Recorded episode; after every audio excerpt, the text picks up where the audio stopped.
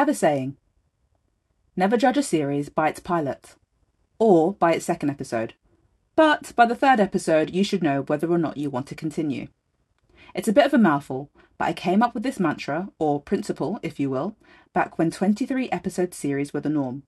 It just felt unfair to leave that weighted decision of committing to or tossing aside a new programme to its pilot episode. After all, a pilot didn't always set the precedent for the entire series. I have zero stats, but I imagine at my peak I was juggling more than a dozen shows a week. I'm talking The Vampire Diaries, nine oh two one oh, Supernatural, Gossip Girl, Ugly Betty, How I Met Your Mother. My point is, what to watch was never the problem.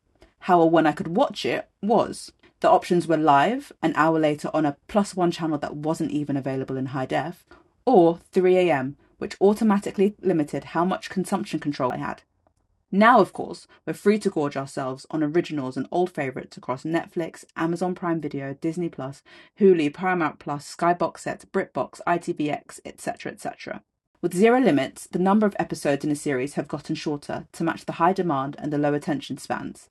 So, now more than ever, that first episode, that first ten minutes, that first frame has to work harder than ever to tease you, trick you, frustrate and intrigue you into clicking next, or risk losing you to the competition.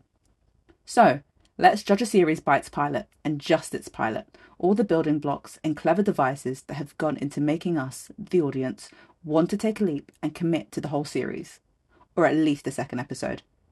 I'm Jen, and this is The Pilot Principle. Oh.